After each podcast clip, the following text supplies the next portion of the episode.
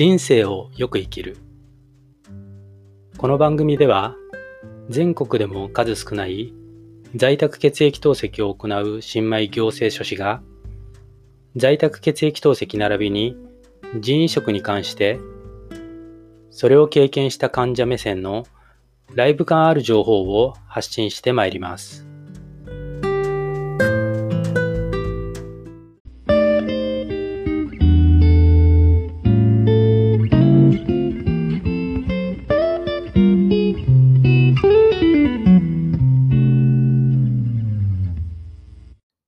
皆さん、こんにちは。こんばんは。おはようございます。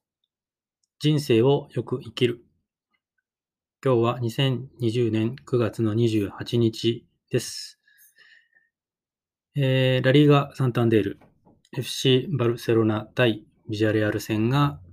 えー、朝の4時に DAZN さんで放送されていました。えー、ライブでは見ていないのですけれども、追っかけで拝見させていただきました。結果はバルサの4-0勝利。高校3年生、アンスパティ2得点、大活躍です。えー、昨シーズンのチャンピオンズリーグでバイエルン・ミュンヘンに大敗をしたことで、クーマン監督も守備の再構築ということで、従来のブスケツ、ワンボランチの形から、えー、この日は、えフレンキー・デ・ヨングとブスケツの2枚のボランチですね。えー、フォーメーションとしては4-2-3-1なんでしょうか。えー、トップ下にコーチーニョ、トップメッシ、えー、右グリーズマン、左アンスファティっていう形です。うんまあ、メッシは、えー、フリーマンなのでね、自由に動いてますけれども、まあ、コーチーニョはまあトップ下で、えー、攻守にわたって、えー、非常に貢献していたと思います。えー、やはりバイエルンでやっていただけあって、献身的なプレーが目立ちました。一方でグリーズマンは、まあ、依然、うん、バルサでの自分の居場所探しをしているような印象です。もっと前線でゴール前で輝く彼の姿が見たいもんです。メッシのモチベーションが気にはなりましたけれども、蓋開けてみたらさすがですね。神です。相変わらずです。えー、個人的にこの試合、えー、印象に残ったのは、両チームの左サイドバックの力量の差です。まあ、バルサの左サイドバック、ジョルディ・アルバーは、まあ、世界でも3本5本の指に入る選手なので、その彼と比べられる、ビジュアリアルのエストピニアンには気の毒ですけれども、まあ、彼のプレーの選択肢の少なさ、えプレーの精度、うん、どれをとっても、うん、見ていて、まあ、もどかしい感じがしました。まあ、現代サッカーにおいては非常に両サイドバックというのは重要なポジションなんだなと改めてえー、痛感した試合です。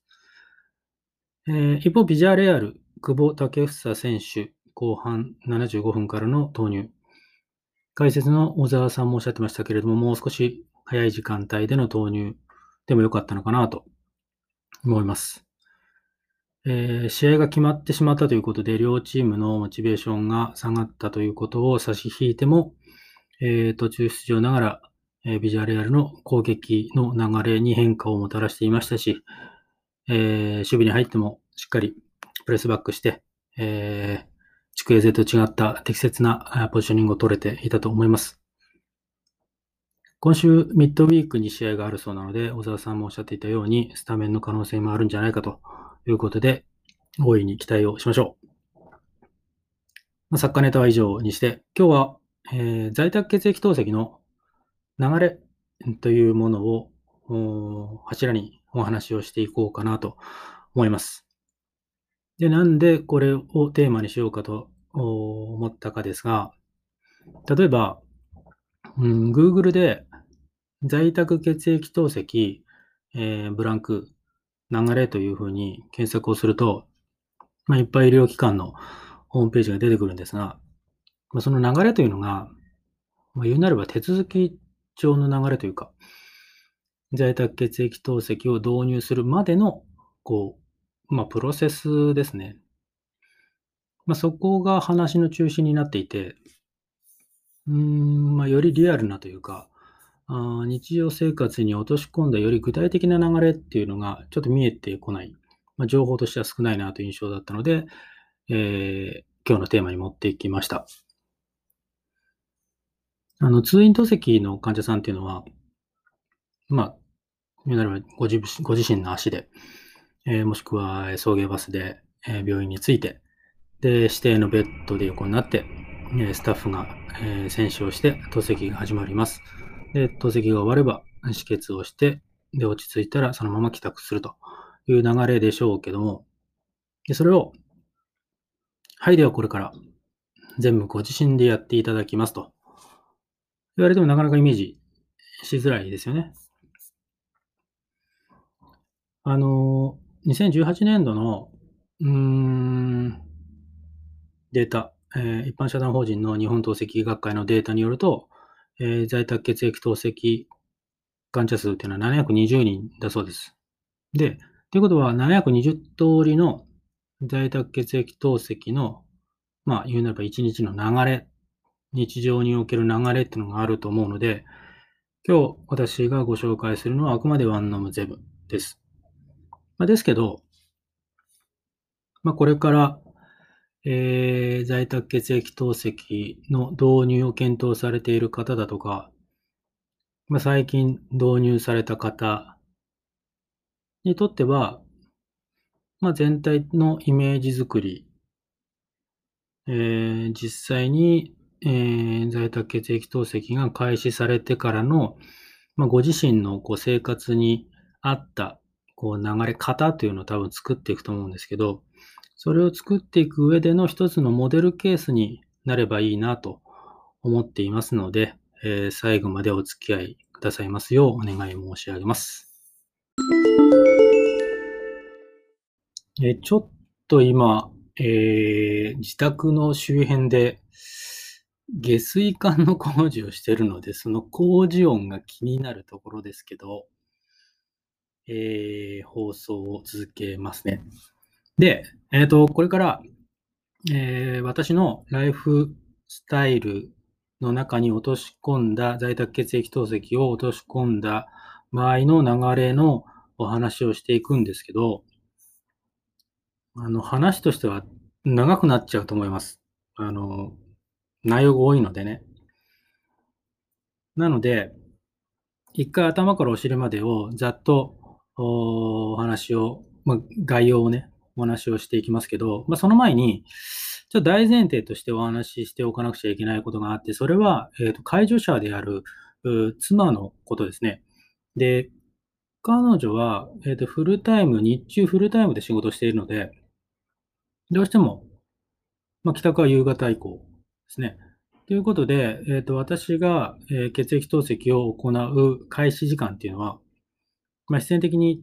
えー、夜遅くなりますね。で、具体的には、ん20時半からとか21時が多いですかね。たまに22時を超えてスタートする場合もありますけど、そこが一つ、うん、特徴かなと思います。で、えっ、ー、と、その透析開始前に、えっ、ー、と、食事と入浴で、私もさることながら、妻も含めて、え食事と入浴をどのタイミングで取るかというのが一つの、まだ一つの特徴、ポイントになるかと思いますね。さて、じゃあ、言いましたように、えー、頭から、えーと、お尻までを一気にお話ししていきますね。いきますね。まず、えー、手洗いをはじめとした除菌作業をします。で、プライミングをします。で、基地管だったりガスパージをして、で、私の場合はそのタイミングで入浴をします。で、食事をとって、小休憩。で、プライミングの残りをちょろっとやって、で、体重を測定。で、除水量の計算と、その結果を除水量を入力します。で、バイタルチェックして、えいよいよ自己戦死します。自己戦死の後は、え戦死部位と血液回路と接続、血液ポンプを押して回して血液透析スタート。えー、透析終了後、えー、変血をして、えー、一旦バイタルをチェック。えー、問題がなければ、えー、針を抜いて止血。で、止血が落ち着いたら、もう一回バイタルチェック。問題がなければ、えー、リクライニングチェアから離床して、えー、体重測定、透析前後の差をチェックします。で、えー、小休憩を入れた後に、えー、後片付け。で、後片付けが終わったら最後、透析の機械の自動洗浄のボタンをポチッと押して、就寝という流れです。長いですね。で、これを、えー、まあ、一つ一つというか、少し分解をして、えー、もうちょっと具体的な説明をしてまいります。はい。まず除菌作業、えー、手洗いを入念にします。まあコロナ禍の影響で、えー、一般の方も最近は手洗いうがいというのは徹底されているかと思うんですけれども、まあそういった事情とは関係なく、えー、まあこれから自分の手で医療機器だったり医療備品を扱うわけですから、えー、入念にハンドソープを使って、えー、手洗いをします。で、多分施設血液透析の場合っていうのは、まあ、えスタッフの方、あの、多分医療用の手袋してますね。多分おそらく患者さんとスタッフ双方の感染予防の観点からだと思うんですけど、まあ、在宅血液透析の場合は自分で自分をやるんでね。うん。あの、手袋は装着してないです。まあ、その代わりにしっかり、えー、入念に手洗いはします。えー、テーブル、うん、これもしっかりアルコールティッシュで拭きます。あの、当然ですね、あの、医療備品、ダイアライザーだったり、血液回路をはじめ医療備品を置いたり、まあ何よりその上で、えー、自己戦士だったり、針抜いたりしますからね。えー、そういった医療行為しますので、えー、くまなくアルコールティッシュで拭きます。除菌します。で、自分が透析中に横になる、うんレグライニングチェア。こちらもアルコールティッシュでくまなく拭いて除菌をしますね。で、それが終わったら、えー、プライミングに入ります。で、プライミングって聞いて、どういうお答えを皆さん持ってますかね？あの、メディカルに正確に説明すると、こうらしいですよ。あの、えっ、ー、と、参考にとか引用させていただくのは、今回、えっ、と、一般社団法人 S q ん ?S q 研究会というところなんですけど、で、こちらで、えー、記載されている内容を読み上げると、プライミングとは、えー、ダイアライザーと血液回路内の微細な、えー、塵、膜の保護剤などを洗浄。回路内を生理食塩液や透析液で充填し、空気を除去し、透析が開始できる状態にすることだそうです。まあでも、患者の認識としては、まあ私もそうですけど、選手前の透析機器の準備全般っていう感じの認識でいいんじゃないですかね。まあ、もちろんちゃんと勉強して理解はしてますけど、まあ、毎日透析やる分にはあまりメディカルな細かな工程までは気にしてません。実際。まあ、とはいえ、ちょっとこれから説明するのは、えっ、ー、と、えーと、講義な意味でのプライミングの中の、今度狭い意味での、うん、プライミングっていう部分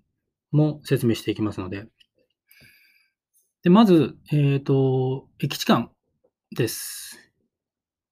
駅地間って、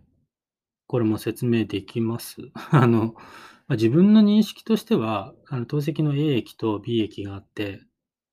で、RO 装置を経由して流れてくる清潔な水で、その透析液 A 液、B 液を希釈して、患者に合わせた濃度に、えー、透析液を生成して、で、その透析液を透析機器の本体の配管内をこう循環させるみたいな。どうですかね？100点満点じゃないでしょうけど、まあ、この程度の理解で患者はいいんじゃないですかね。と勝手に思ってます。で、私の場合は、透析液は6リッターと9リッターの2タイプを使ってます。まあ、基本6リッター、えっ、と、非透析日を挟んだ翌日透析時間が長い場合は9リッターを使うって感じですね。前日の透析の終了した時点で、備品庫から透析液を取り出して、まあ、段ボールから取り出して、まあ、その日のうちに、えー翌日使ううん透析液を透析機器の横、そばまで持ってきちゃってますね。そういうのが楽なんで。透析液の蓋、硬いですよ、結構。あの特に9リッター、超硬いです。あの、もしかしたら成人男性ならクイって言っちゃうかもしれないですけど、私は無理なので、あの、お借りしてる補助具使って、蓋開けてます。まあ、余談ですけど。駅地間はだいたい10分ぐらいですかね。で、えー同時進行で、今度は狭い意味でのプライミングをします。あつまり、えー血液回路内を生理食塩水で満たして、えーエアを抜く、空気を抜くって作業ですね。血液回路。えーこれを、えー外袋からバリバリバリって破って、えー血液回路を出して、その血液回路、あの、動脈側と静脈側を赤と青と分かれてるんで、それをパキって分けて、で、それぞれを、えー透析機器の、まあ、所定の位置にパチパチパチっとはめていきます。で、その血液回路を、えーとダイアライザーとジョイントするんですけど、この一連のこの設置作業っていうんですかね、これも多分まあ病院でトレーニングの段階で、えー教わると思うんです。基本的な、えー設置順序みたいな。だけどこれも多分やってるうちに、こう、うん、もちろんその大前提で守らなくちゃいけない手順っていうのはあるんですけど、オリジナルなあの作業ってあると思いますよ、多分。この流れの方がつけやすいっていうのが多分見つかってくると思うんで、まあそれは、あの、おいおい、えー個人個人で見つけていっていただきたいなと思いますけど。えっ、と、このエアーを、血液回路内のエアーを生殖を満たして抜くっていう作業ですけど、あの、こう血液ポンプを回しながら、生理食塩水をこう、どんどんどんどん血液回路の中に充填していって、まあ、押し出していくんでしょうけどね、エアを。とはいえ、ポツポツ気泡残っちゃうんですよ。血液回路内に。で、その気泡を、えっ、と、逃がすため、うん、取り除くために、監視、監視の持ち手のところを使って、カンカン、血液回路を叩きます。これ初心者ご注意です。初心者注意。監視で自分自分の指叩きます。超痛いですよ。あの、イメージしてもらいたいのは、あの、釘を金槌でカンカンカンって、トントントンってやられた方ならわかると思うんですけど、その時に指を間違ってトンカチで打っちゃう経験あるかと思うんですけど、まあそれに近いです。超痛いのでご注意を。まあ何年もやってればね、まあそういったことはなくなりますけど。えっ、と、時間はどうでしょうね。えっ、と、1500ml、1.5リットルの生理食塩水のパック、こメモリがついていて、えっ、と、約800ミリ、だから残り700ミリリットルぐらいのメモリまで、えっ、と、毎分100ミリリットルぐらいのペースで、こう流していくので、10分強ぐらいかな？かかります。はい。えー生殖、生理食塩水を、おだいたい約 800ml 血液回路内に、えー流し込んで、それが終わったとどう、だいたい同時進行でやっていた液置換が終わると、次ガスパージっていう工程に移るんですけど、これあの、なんでしょうね、液置換とかプライミングと違って、ガスパージに関してググっても、あまりこう正確っていうか、情報が見つからないんですよね、サイトが。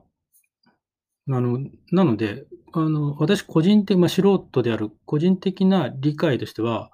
あの、カプラーとダイアライザーを接続、ジョイントして、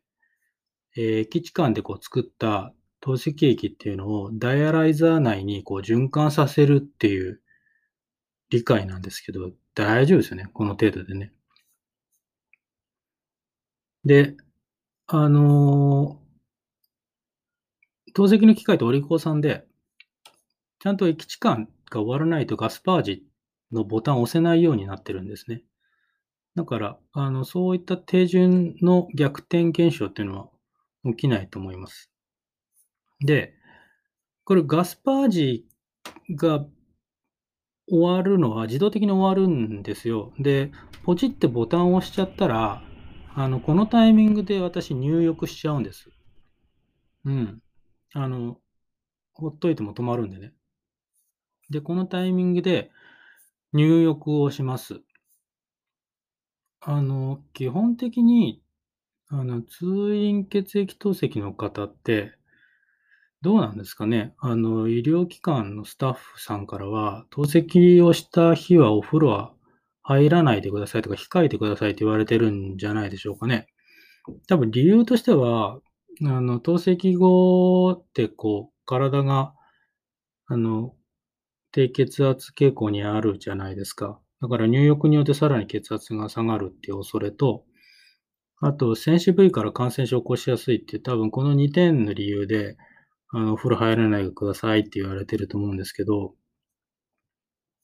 まあ、透析の前なら問題ないですよね。なので、え私の場合はこのタイミングで入浴をしちゃいます。で、まあ、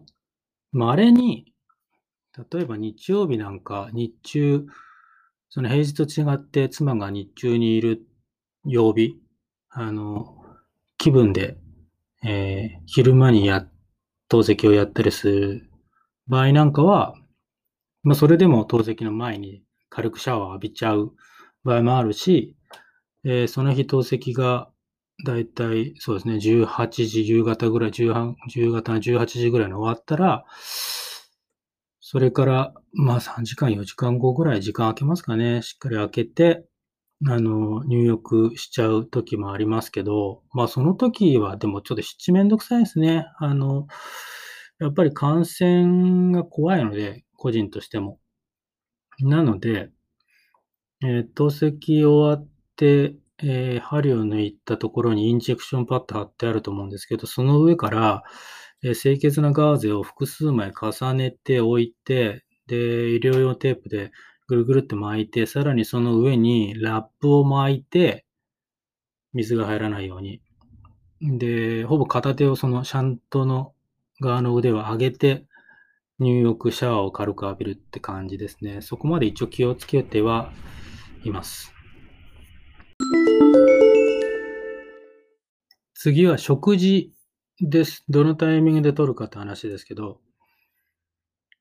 えっ、ー、と、在宅血液透析導入当初っていうのは、実は透析中に食事してました。で、理由は、今週6回えー、透析をしてるんですけど、導入当初は確実1日おきから始めて、そこから週5回に行って、まあ徐々に回数を増やしてたんですけど、その回数が今より少ない時っていうのは、1回の透析時間が長かった長かったんですね。で、あの、透析の前に食事をとってしまうと、まあ、当然透析の開始が遅くなる。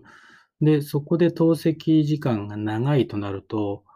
やっぱ透析の終了時間っていうのが本当に 2, 2時とかになっちゃうんですよね、深夜の。で、それは、まあ、私もさることながら、まあ、妻も翌日仕事ありますから、あの、そういうこともあって、あの、当初は透析中に食事をとってました。まあ、透析中に食事をとるっていうのは、あの、施設血液透析の患者さんではよくある話だと思うんですけど、えっと、私の場合、あの、透析中に、あの、食事をとってた頃は、血圧が結構低下しちゃってたんですよ。そういった傾向があって、気分不快が結構頻発してたんですよね。あの、食事すると、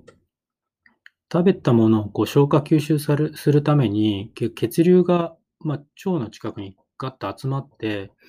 結果血圧が低下するっていう話を、ま、聞いたことがあるんですけど、まあ、その通りになってしまってまして、で、やっぱりこう、在宅血液透析としてはリスクは取れないですよね。あの、施設血液透析の場合は、あの、透析中に、ま、食事をして、まあ、その結果血圧の低下が起きて、まあ、何か気分不快が起きたり、え、体調に変化が生じた場合っていうのは、看護師さんをはじめスタッフの方が処置をしてくれると思うんです。例えば除水を止めたり、足を挙上したり、場合によっては生理食塩水を注入したりだとかしてくれると思うんですけど、まあ、在宅血液透析の場合はそれができないですからね。結局患者が全部自分でやらなきゃいけないので、うん、やっぱ透析中の気分不快っていうのは、できるだけ避けたい。避けられるものは避けたいということで、まあ、あえてリスクは取らないということで、今はえー、透析の前に食事をするようにしてます。で、大体、まあ、タイミングというか、えっ、ー、と、まあ、プライミングが終わって、えー、入浴をして、その最中ぐらいに、まあ、大体妻が帰ってくるので、で、最近では、まあ、妻にも、もう、申し訳ないですけど、帰ってきて、もう早々そのままの流れでもう入浴してもらっちゃってます。で、えー、2人とも落ち着いた段階で、えー、ゆっくり、えー、食事をとってます。はい。で、今日は、ここで打ち止めにしますね。多分、30分近くなってるんじゃないですかね、収録時間。で、まだまだね、ケツまで話はあるんですけど、一旦この辺りで止めますね。で、次回以降、続き、えー、まあ、自己、あの、自己戦士の工程とか、いろいろ、興味深い、えー、話もあるかと思いますので、えー、今回はここで一旦お話を終わらせていただきます。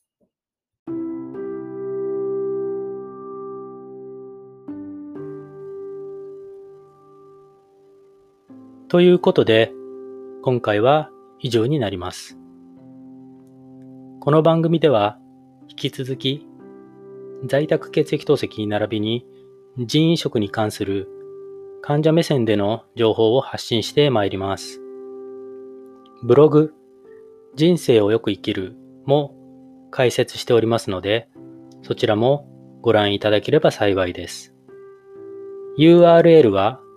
https コロンスラッシュスラッシュキングダイ2020ハイフンブログドットコムです。それではまたお会いしましょう。ご視聴ありがとうございました。